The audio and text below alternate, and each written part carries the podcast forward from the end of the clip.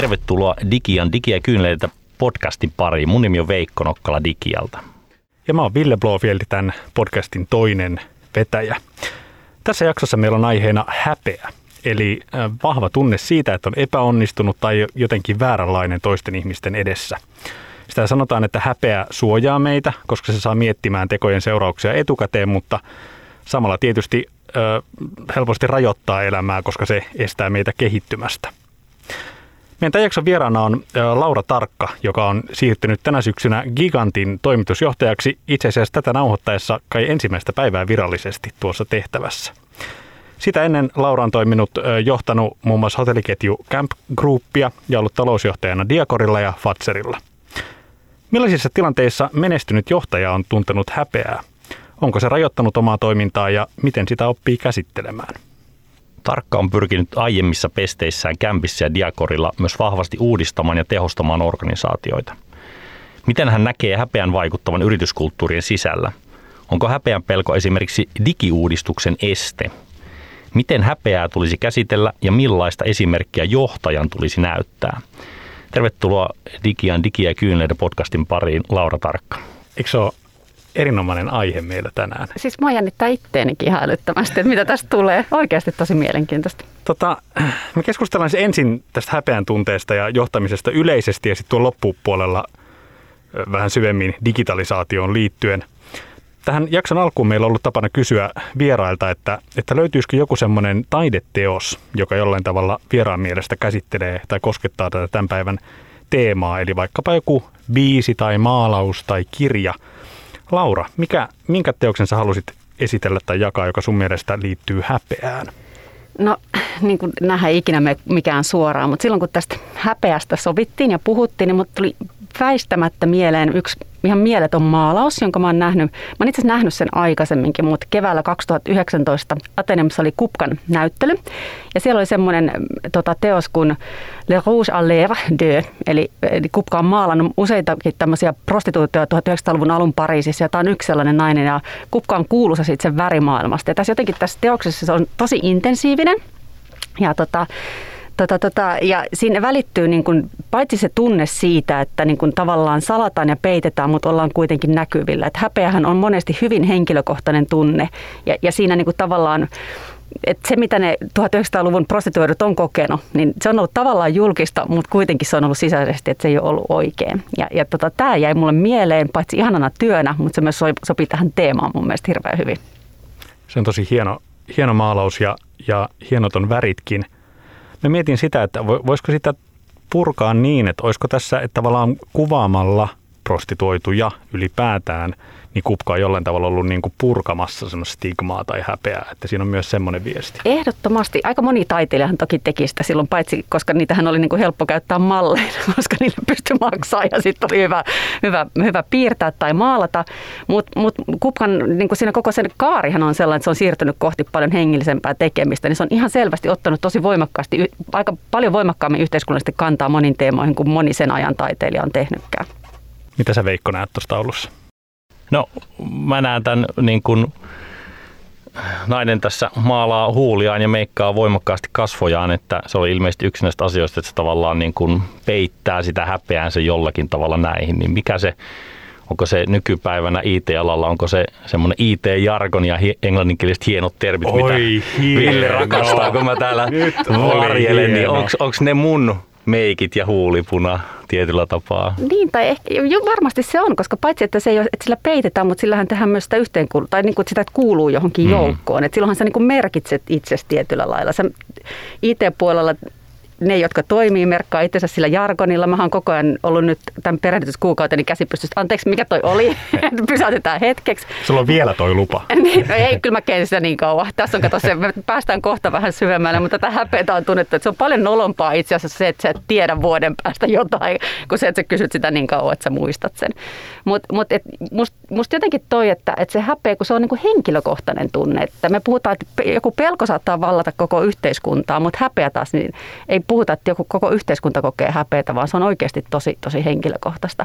Niin siinä kohtaa se on ehkä sitten siellä IT-puolella se jargon, ja tässä se on heille ollut se huulipuna, ja mitä se sitten meille muille on, niin mm. nähtäväksi jää. Tämä on musta hyvä vertaus, että pelko, pelko voi olla kollektiivista, mutta häpeä on, on henkilökohtaista, kun sit useinhan meille on myös täysin mystisiä ne syyt, mistä, mitä ihmiset kokevat häpeällisiksi. Että se tavallaan, paitsi että se on henkilökohtaista, niin se on niin syvällä siellä oman pään sisällä ja omissa traumoissa ja omissa peloissa, että, että se tavallaan sitä, kun toinen yrittää ymmärtää, että mikä sitä nyt tuossa tilanteessa hävetti, niin se, se muuttuu mysteeriksi. Niin, eihän se oikeasti siis siis jotenkin nyt kun mä niin tavallaan olen miettinyt tätä enemmän ja ehkä vaikka mä en niin koe sitä omaksi, että mä olisin kokenut hirveän paljon häpeitä, mutta kaikkihan me ollaan koettu joskus häpeitä. Ja sehän itse asiassa häpeähän on merkki siitä, että sun, mielen, sun mieli on kunnossa, että se kuuluukin siihen. Että se, että missä kohtaa se menee sitten yli, on, on eri asia, mutta, mutta et, että tota, mutta just se, että, että minkä mä oon kokenut ja ehkä mä harppaan sitten liikaa eteenpäin, mutta että että häpeästä pääsee parhaiten irti sillä, kun se, sen vaan niin kuin sanoo ääneen, kun sitten päästään irti, koska kaikki asiat, mitkä on sun oman pään sisällä, ne tuntuu paljon paljon isommille kuin ne, mitkä sä jaat poispäin, ne tuntuu, ne pienenee siinä. Niin miten sä oot pitkän ja näyttävän ja tuloksellisen uran tehnyt niin kuin suomalaisten yli, yritysten ylimmässä johdossa, niin minkälaista roolia se häpeä on sitten esittänyt siellä? Onko sulla jotain tilanteita, mitä sä osaat kertoa, että missä se häpeän tunne olisi ollut läsnä? No e, ensimmäisenä sitten voidaan ottaa tämä huijarisyndrooma kanssa. Musta toi, toi esittely, että mä olen tehnyt merkittävän suomalaisyritystä. Hyvin mä oon saanut markkinoitua sen. tässä, on nyt, ja tässä, tässä meillä istuu nyt suomalainen toimitusjohtaja. niin, niin, Ruotsalaiselta niin, jenkillä ei olisi niin, mitään ongelmaa. Ei, ei, ei, ei mutta mut ehkä siinä on myöskin se, että tavallaan, että kaikissa niissä jotenkin – Reellisesti joka firmassa ollaan tekemisissä ihmisten kanssa, vaikka se yritys tekisi ihan mitä vaan. Et mä oon ollut kuitenkin hyvin erilaisissa firmoissa töissä, eri omistustaustalla, tehnyt eri, eri toimialoilla, mutta aina on kysymys loppupelissä ihmisistä. Ja ihminen pitää, ihmistä sä et voi tavallaan kohdata, että sä voit kohdata sen joukon pelon, mutta sun pitää kuitenkin kohdata jokainen yksilö. Ja, ja se on tavallaan ollut se mulle ehkä se, että mä oon totta, no, totta kai tuntenut tosi paljon häpeitä, mutta mun niinku tavallaan häpeän nousukynnys on tietyllä lailla ylittänyt. Mä tiedostan sen tunteen, että ehkä mä en jää siihen jumiin enää samalla lailla kuin aikaisemmin. Ja, ja se on se kaikista tärkein, että, niin kuin, että siitä seuraa se, että häpeähän, häpeähän paras lääke on empatia. Niin kuin Mm. Ja tavallaan niin kuin toisten kohtaan niin kuin sitä häpeätä tunteminen, niin empatiallahan voidellaan sitä häpeää, sekä omaa että muiden. Ja mun lähtökohta niin kuin johtamisessa on ollut aina tosi empaattinen. Se on aika raskas, siis mulle mm. itselleni, mutta se on se, mikä on niin kuin mun tyyli. Toi tosi semmoinen kirja kuin Brené Brown ja Dare to Lead-kirja, niin siinä niin kuin käsitellään aika lähelle tota, kyllä. Niin kuin samaa tematiikkaa ja se on kyllä niin kuin hieno kirja kyllä kaiken kaikkiaan. Eli on tuttu. On tuttuja, olisin mä voinut ottaa sen, mutta se, olisi ollut, se ei tullut mulle ekana mieleen. Se olisi ollut, niin se olisi ollut vähän jo sit sille, niin, niin, mutta siis se on ihana kirja, Joo, kannattaa kyllä. lukea toki. Ja mä, se on semmoinen, että se on itse asiassa ihan mieletön kuunnella, koska Brenehan lukee sen itse. Ja mä oon nyt viimeksi tänä syksynä kuuntelin sen taas kerran muistutuksen, että on semmoisia tiettyjä kirjoja, joihin on hyvä aina välillä palata. Se on jännä siitä, että se on mun mielestä yksi tyypillisempiä semmoisia kirjoja, että sä voit kuunnella sen uudestaan, riippuen siitä, missä tilanteessa sä oot menossa elämässä, niin sitten se aina aukeaa jollain tavalla, ja sehän on hyvän kirjan merkki. Mä otan kiinni tuosta empatiasta. Voi olla, että liittyy tota, kirjankin teemaan, että tavallaan, joo, että me voidaan käsitellä johtajana omaa häpeäämme, mutta entä sitten ne niin kun työntekijöiden häpeän kohtaaminen? Mitä työkaluja sulla on tota, johtajana siihen, että sä, sehän on siis hyvin tyypillistä myös, että sulla tulee eteen tota, työntekijä, joka kokee häpeää sun edessä? Niin siis mä luulen, että aika harvoin sitä nähdään, että se on häpeätä. Sehän näyttäytyy epävarmuutena, pelkona tai sitten semmoisena niin ylenkatsomisena ja jotenkin niin kuin ärsyttävänä käyttäytymisenä, jolla peitetään sitä, niin kuin nehän on niitä lieveilmiöitä, mikä näkee. Se taas on sitten sitä johtamista, että sun pitää oppia, koska sä kohtaat ihmisiä yksilöinä, sun pitää oppia niin kuin jotenkin näkee se, että mistä, mikä on se kohta, millä sä pääset, ei niin kuin naruista vetämään, vaan että miten sä pääset siihen oikeasti sisälle, niin kuin, että mistä, mistä on kysymys. Ja se vaatii sitä keskittymistä ja aikaa. Ja, ja sen mä koen myös niin kuin siksi empatiaksi ja, ja sen, sen ottamiseksi. No jos palataan, käännetään tuolit ja palataan suhun, sun omiin kokemuksiin. Sä oot aiemmissa haastatteluissa, tämän ihanaa päästä haastattelemaan ihmistä, joka on antanut tämmöistä matskua etukäteen aiemmissa haastatteluissa. Sä oot sanonut, että kuvannut itseäsi, että sä oot dramaattinen luonne ja saatat joskus jopa itkeä työpäivän jälkeen keittiön lattialla. Haluatko vähän avata? joo, ilman muuta.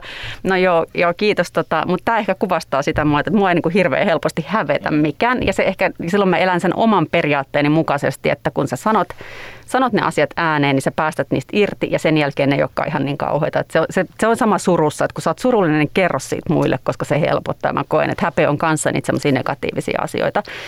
No tästä kyseisestä tapahtumasta, se on totta.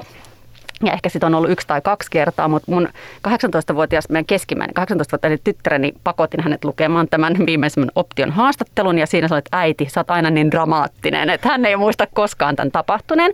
Josta mä olin että halleluja, että se olisi ikävää, että jos lapset muistaisivat äitinsä itkevän keittiön lattialla työpäivän jälkeen. Niin, että se olisi se avainmuisto. Oi kauheeta, että nehän muistaa, että ne ajattelee sen, että jos joku selvii jostain, niin se on sä. Mm. Et, et, et tavallaan niin kuin se, mutta et silloin pitää antaa myös itsestään paljon, että et se on sitä.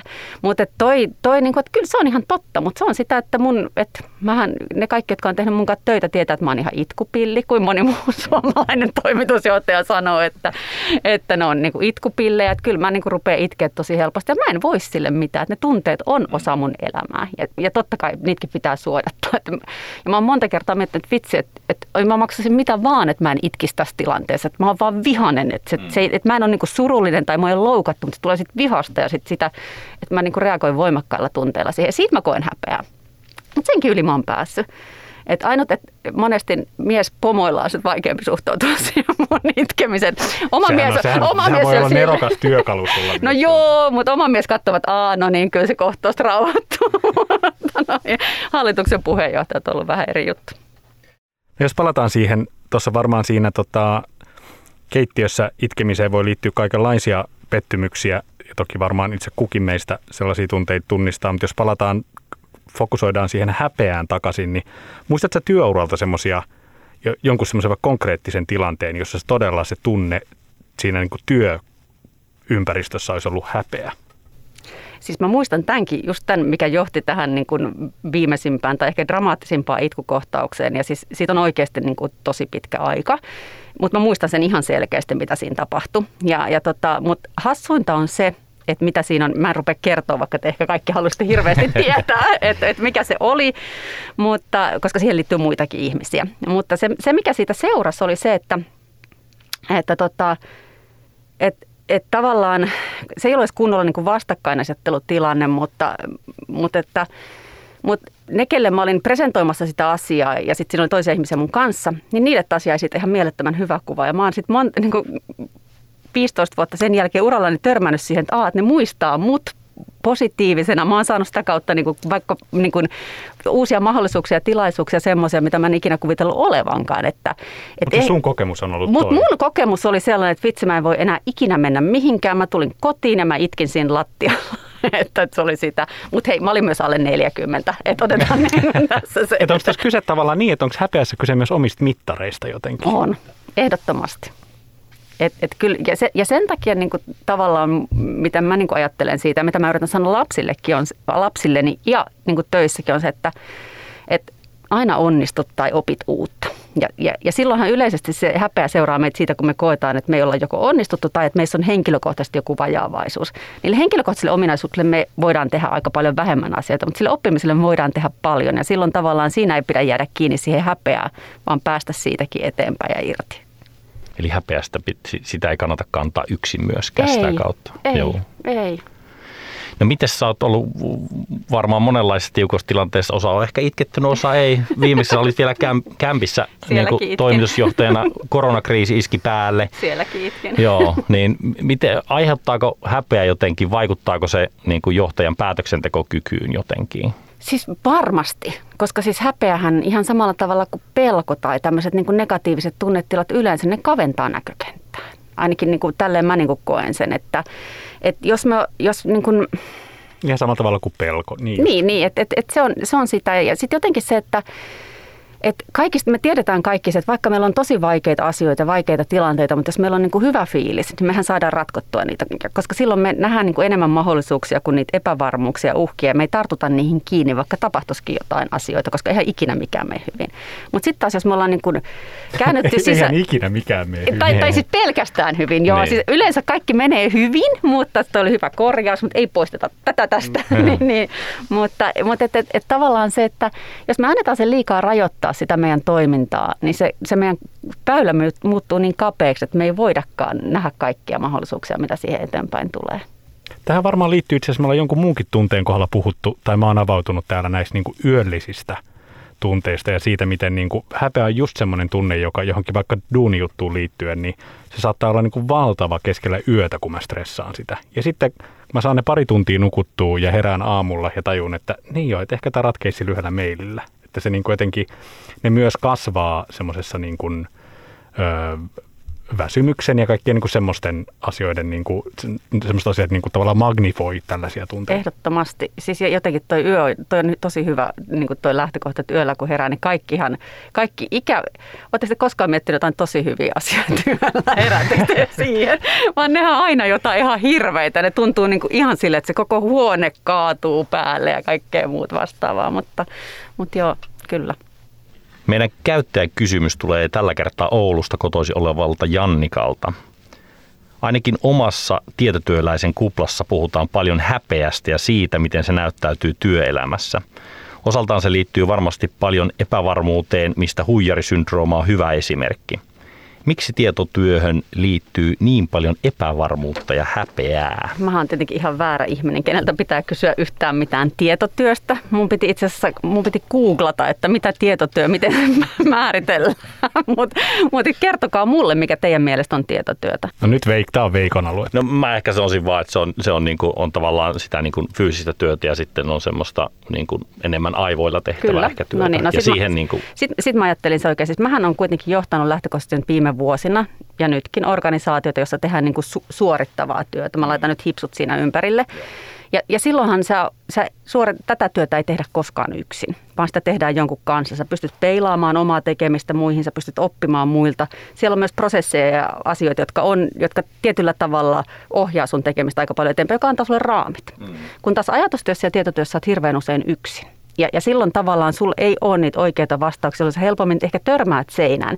Ja sulla ei ole sitä sounding boardia, missä sä voit niin kuin toisten kanssa sparrata sitä tekemistä ja hakea niin kuin sitä väliä ja, väliä ja tota, tota, tota, et jotenkin, se oh, et jotenkin sen turvallisuuden tunteen luominen antaa mahdollisuuden siihen, että sä et koe epäonnistuvasti niin helposti ja sä niin kuin koet sen niin kuin kehittymisenä ehkä, plus että sulla on niin kuin selkeämpi ohjeistus. Taas sit siinä, kun sä lähdet rakentamaan jotain uutta ja teet tätä, niin sä oot helpommin yksi, varsinkin tänä aikana, kun me ollaan kaikki vielä etänä, sä et pääse jakamaan niin kuin minkään sortin asioita. Niin mä voin kuvitella, että se on niin kuin tosi raastavaa. Ja silloin se, että sä jäät kiinni johonkin juttuun ja sä rupeat kokea siitä häpeä, sä et pääse siitä yli, kun sä jakamalla se jonkun toisen kanssa, niin se onnistuisi paljon helpommin. En mä tiedä. Tämä on niin kuin mun tulokulma. Mm, tunnistan kyllä. Joo, ja ei, ei, ehkä niin kuin tavallaan se, mitä niin kuin sanoi aiemmin siitä niin kuin englanninkielisestä jar, IT-jargonista, niin sehän on tavallaan semmoinen hu- huijarisyndrooma ja IT-alalla muutenkin ehkä siellä tyypillisesti. Meillä, se on niin kuin sitä. meillä, meillä konsulttimaailmassa ei lainkaan. ei lainkaan, kyllä, kyllä. Joo. Niin tota, siellä se on, se on niin kuin huijarisyndrooma on kyllä niin kuin ehdottomasti niin kuin hyvin läsnä monella ihmisellä ja vaikka kuinka huippuasiantuntijoiden kanssa itsekin pääsee tekemään töitä, niin kyllä niin kuin monet sitten pääsee sitä niin kuin suhde etenee pitemmälle, niin sitten niin kuin puhutaan oikeista asioista oikeilla nimillä, niin kyllä se, kyllä se niin kuin jollakin tavalla aina siellä niin kuin ehkä on olemassa kumminkin. Ja se on ihan fine. Niin ja tuossa siis, jos, jos nyt siis ihan rehellisiä ollaan, niin se huijarisyndroomahan on, jo, on monesti ainakin itselläni työelämässä läsnä ihan hyvästä syystä. Mm. Että tavallaan se, niin kuin, just se sitten, kun katoo sinne jargoniin, niin sehän on tosi, siinä on tosi iso riski, että se menee sinne bullshittiin. Mm, silloin sä oot kyllä. Niin kuin, huijari, etkä, etkä oikeasti tuomassa jotain relevanttia siihen Niin, kyllä. Konsulttina nimenomaan sitten tavallaan, että joskus joutuu tavallaan semmoisiin tilanteeseen, että, niin kuin, että tavallaan ei, ei tiedä itse, ei tiedä enää, ei tiedä enää ku, mistä kukakaan enää puhuu, kukaan ei tiedä mistä puhutaan ja sitten joutuu vaan niin kuin paaluttaa sitä jollekin hienoilla termeillä kaikki, että näin se on, näin se no, on. Kyllä, kuka sitten on se fiksu, joka kysyy, joka tavallaan, tämä on vähän niin kuin keisari uudet vaatteet. no, niin, se kuka on. se sitten sanoo, että ei tolle ihan mitään päällä.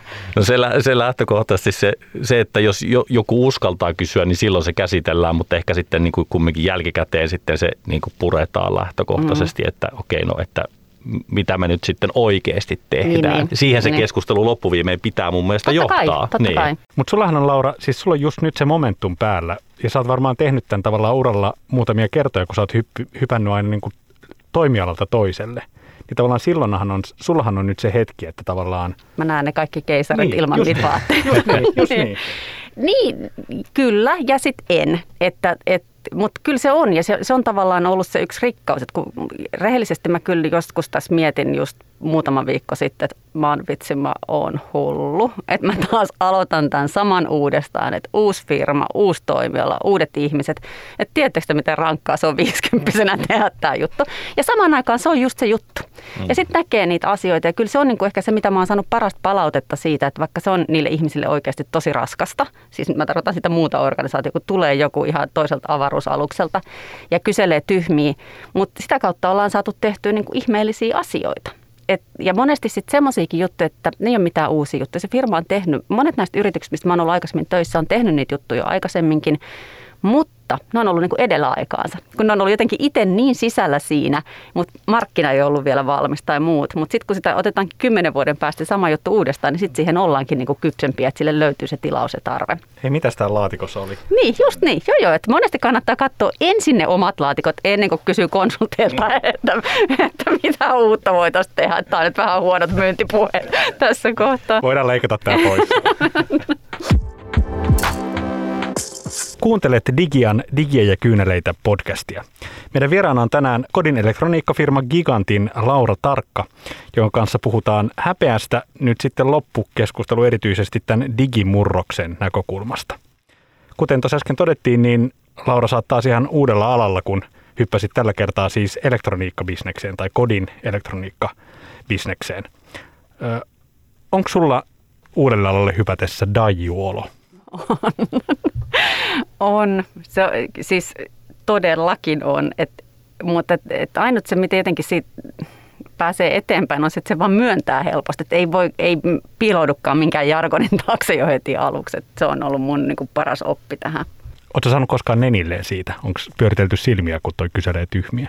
Mm, et, varmaan, mutta mä oon yrittänyt ylen katsoa sen, koska mä tavallaan myös ymmärrän sen. Että onhan se nyt ihmisille, jotka on niin kymmeniä vuosia saattanut tehdä hommaa ja sitten tulee joku joka kysyy jotain oikeasti ihan idioottimasta, niin mä hy- hyväksyn sen, että ne saa pyöritelläkin silmiä, kunhan ne vastaa mulle.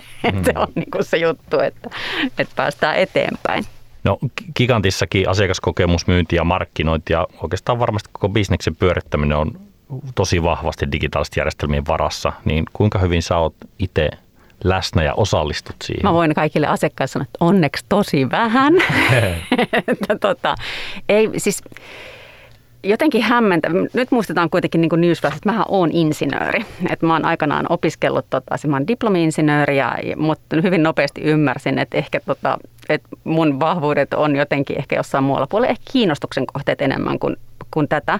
Mutta sitten hämmentävästi kaikissa firmoissa oikeastaan, missä mä oon ollut töissä, pois lukien se aika, kun mä olin investointipankkirina, silloinkin tehtiin jotain, mutta mä oon ollut tekemisissä niin kuin digitaalisen, trans, mä laitan digitaalisen transformaation kanssa tälle hipsut, koska eihän se, okei okay, se on sitä toki, mutta, mutta ehkä enempikin se on niin, että mun maailmassa on sama, että onko se niin kuin analogista vai digitaalista vai mitä se on, että se on vain yksi liiketoiminnan muoto, mihin pitää muuttaa niitä kaikkea. Ja ehkä kaikista tärkeintä siinä on se, Mähän on jopa Fatserilla vetänyt, mä oon ollut strategisessa it vetänyt projektitoimistoa ja, ja sitten mä oon ollut Diakor-aikana, me oltiin niin kuin niin kuin mun johdolla lähti rakentamaan, siis tästä on kym, yli kymmenen vuotta aikaa Diakoren niin kuin digitaalista strategiaa, mutta mä oon osannut käyttää siihen kumppaneita, koska mä tuun sitten käyttäjän näkökulmasta ja, ja tavallaan se niin kuin ensimmäinen oppi on, että ensimmäisenä ei osteta uutta järjestelmää tai kiilkettä, vaan ensin mietitään prosessit, koska prosessista lähtee, koska kaikki on kuitenkin niistä ihmisistä kiinni. Mm, Datan pitää kyllä. olla oikein, mutta ihmisten pitää olla siinä mukana siinä toiminnassa. Ja tähän digitransformaatioon sanoit niin kuin sen, sen, sen just, mikä se sun rooli ehkä on, mitä mä tässä puheessa mm. paljon kuulet, sen tavallaan sen kulttuurimuutos ja sen, sen, sen organisaatiomuutoksen läpivienti itse asiassa osana sitä niin kuin digi, murrosta myöskin. Se on, se on juuri näin, Kyllä. koska eihän se ole, et, sä et voi tehdä sitä niin kuin erillään muusta, vaan se on osa, että kaikkihan muuttuu silloin, Kyllä. kun se muuttuu. Et kyllähän mulla on ollut myös nyt mä laitan taas hipsut, että ilo olla mukana näissä ilotteluissa, kun vaihdetaan jotain toiminnanohjausjärjestelmää. Sehän on ihan puhdasta hemmettiä, koska siinä se, se järjestelmä ei ole se ongelma, vaan mm. se ongelma on se muutosvastarinta ja se kaikkien uusien toimintapojen. On se, on se joskus myös se järjestelmä. Aika usein, mutta se tulee siitä, kun me yritetään tunkea sitä vanhaa tapaa toimia siihen uuteen järjestelmään. Mm. Että et sehän on, on se tilanne ja silloin sitä pitää johtaa nimenomaan sitä kulttuuria ja niitä ihmisiä. Kyllä. E- ennen kuin se prosessi muuttuu. No mitä, mitä vinkkejä? Tässä jotain tuli, mutta jos tiivistäisit äh, niin digikehittämisen johtamisen vinkkejä muille johtajille sun kokemuksen perusteella, mitä siinä pitää ottaa huomioon? Liiketoiminnassa yleensä kannattaa laittaa asiakas keskiöön. Jos ei ole asiakkaita, niin aika vähän aikaa pyöritetään bisnestä. Mutta mut siinä mun mielestä pätee tämä ihan sama, siis oli digi, digi tavallaan transformaatiossa tai digikehittämisessä, että vaikka asiakas on aina siinä keskiössä, mutta tärkein asiakaskokemukseen vaikuttava tekijä on työntekijäkokemus. Ja tärkein työntekijäkokemukseen vaikuttava tekijä on yrityskulttuuri. Ja yrityskulttuurin tärkein vaikuttava tekijä on työntekijäymmärrys. Että meidän pitää ymmärtää, miten meidän työntekijät saadaan liikkeelle ja miten niitä motivoidaan. Että kyllä se on se pyhä kolminaisuus siitä asiakkaasta siihen työntekijät. Me ollaan taas tekemisissä ihmisten kanssa. Niin ja sitten jos sun työntekijät joutuu käyttämään vaikkapa toimimattomia järjestelmiä, niin se, se vaikuttaa tuohon koko ketjuun. Se, va- se vaikuttaa mm. siihen, siihen tota, että miten ne tuke, tuntee olensa merkitykselliseksi, miten ne onnistuu joka päivä, ei kovin hyvin, niin, niin se on ehdottomasti sitä. No miten niin kodielektroniikassa digitalisoitumista tapahtuu hirveästi, on älykoteja, on dataa ja vaikka mitä, kaikki laitteet on kohti jossain verkossa IoT myötä, niin muuttuuko jotenkin tuo kodinkoneliikkeen rooli tuossa datavirran näkökulmasta ehkä, tai miten se muuttaa teidän bisnestä? No, no sen takia muut on varmaan palkattu tähän, että kyllä me nähdään se selkeästi, että se on ollut trendinen jo pidemmän aikaa, että myydään enemmän palveluita ja ihmiset haluaa, että aika yksin on moni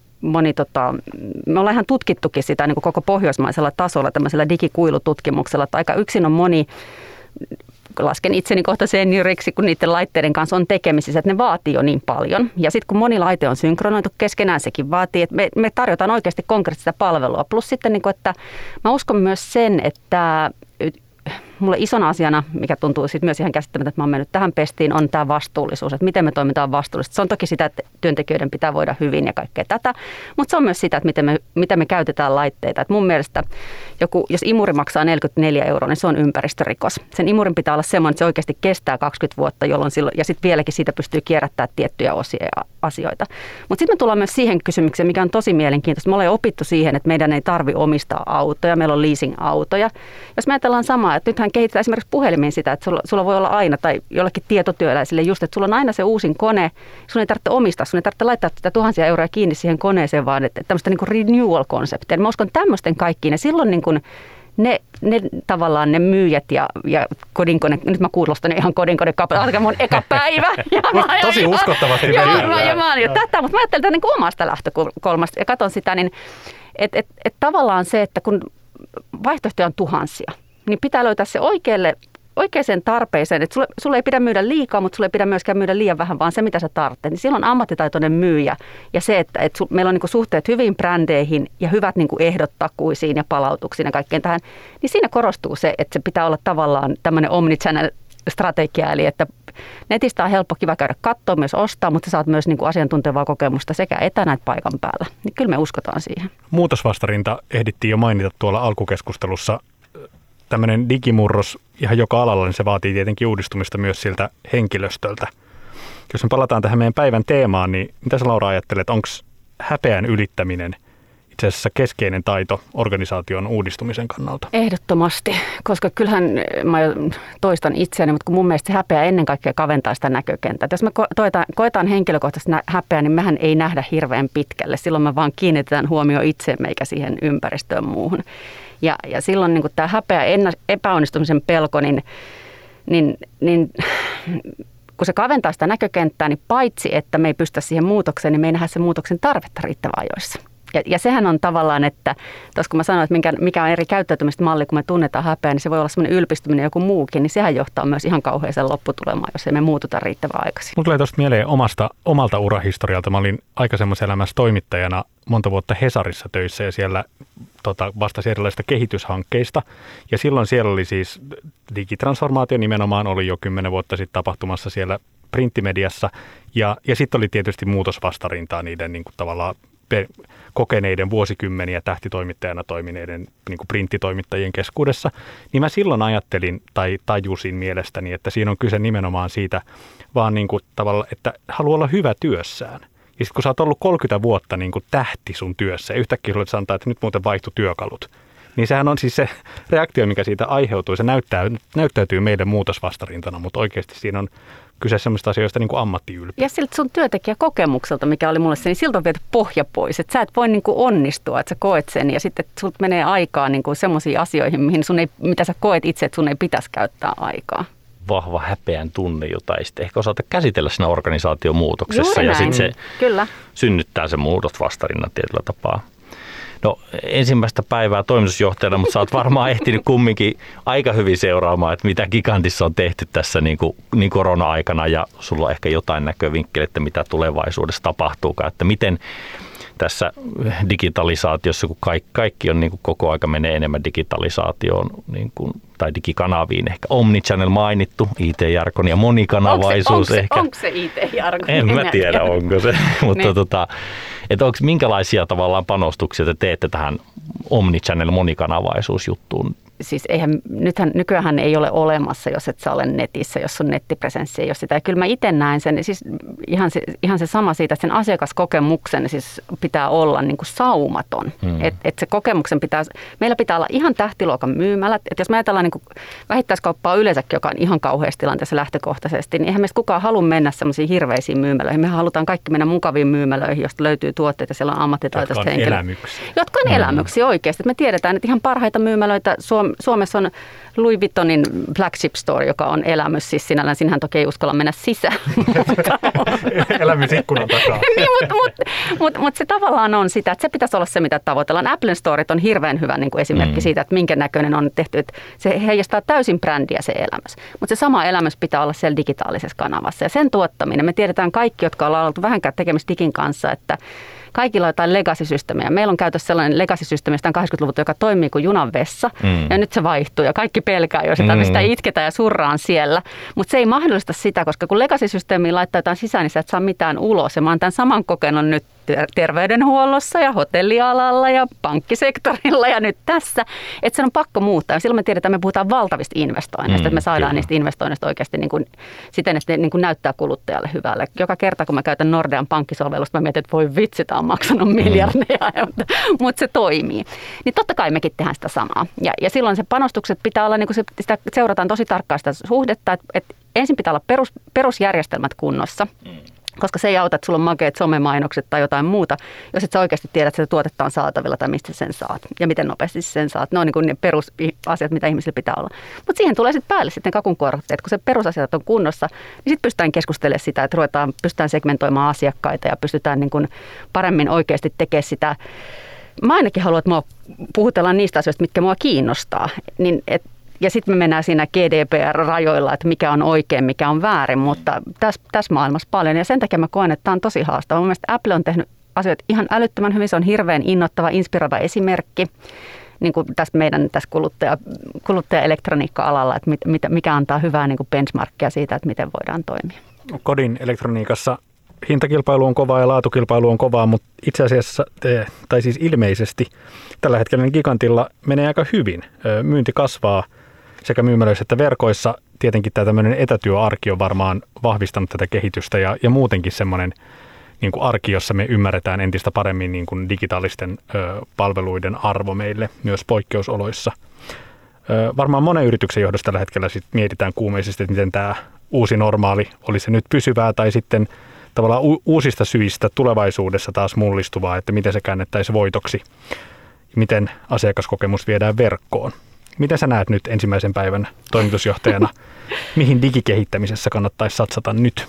No siihen mä toistan näitä samoja asiakaskokemuksia ja työntekijäkokemuksia. Että et kyllähän ne on niin ne molemmat päät ja et, et ne pitää molemmat toimia ilman niitä kumpaakaan ei ole mitään olemassa. Mutta kyllähän me on saman, samahan me ollaan tehty tuossa, tehtiin silloin hotellimarkkinassa, että laitettiin se asiakas sinne keskelle ja mietittiin, että missä kohtaa se on tekemisissä niin hotelli- tai ravintolabisneksen kanssa ja miten me kommunikoidaan sen kanssa. Ja ihan sama se on tossa.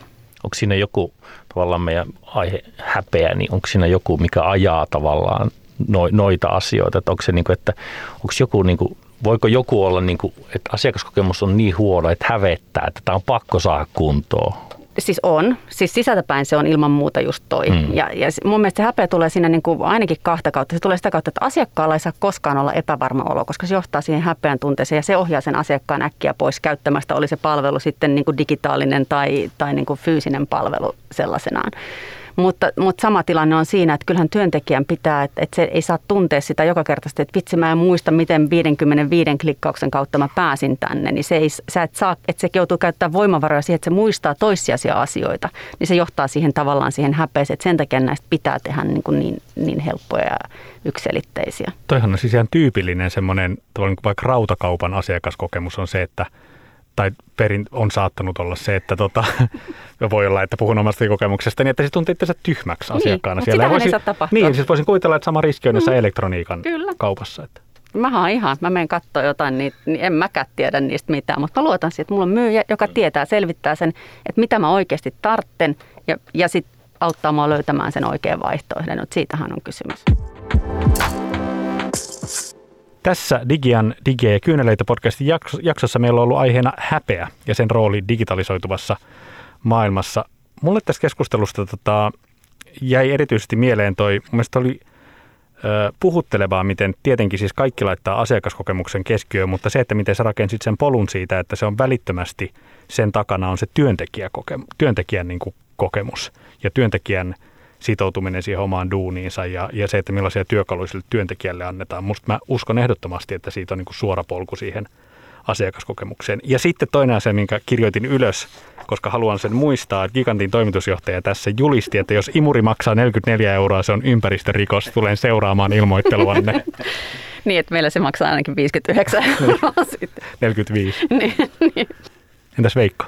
No e- ehkä se, että häpeä, häpeä on kulttuuriasia tietyllä tapaa ja häpeä ruokkii häpeää tietyllä tapaa ja se, että ehkä niin kuin se, se kulttuuriasia, että tavallaan se, se miten niin kuin säkin omalla esimerkillä tavallaan osoitat, että niin kuin se häpeä on tietyllä tapaa niin kuin aiheetonta. On ihan okkin kokea häpeää, mutta niin kuin jaettu häpeä on, niin kuin se, se poistaa sitä ja jaettu häpeä taas niin kuin, tietyllä tapaa niin kuin se, se, se, muuttaa sen semmoisen negatiivisen asian, että se on, se on yhteinen asia, että se on ihan ok tietyllä tapaa.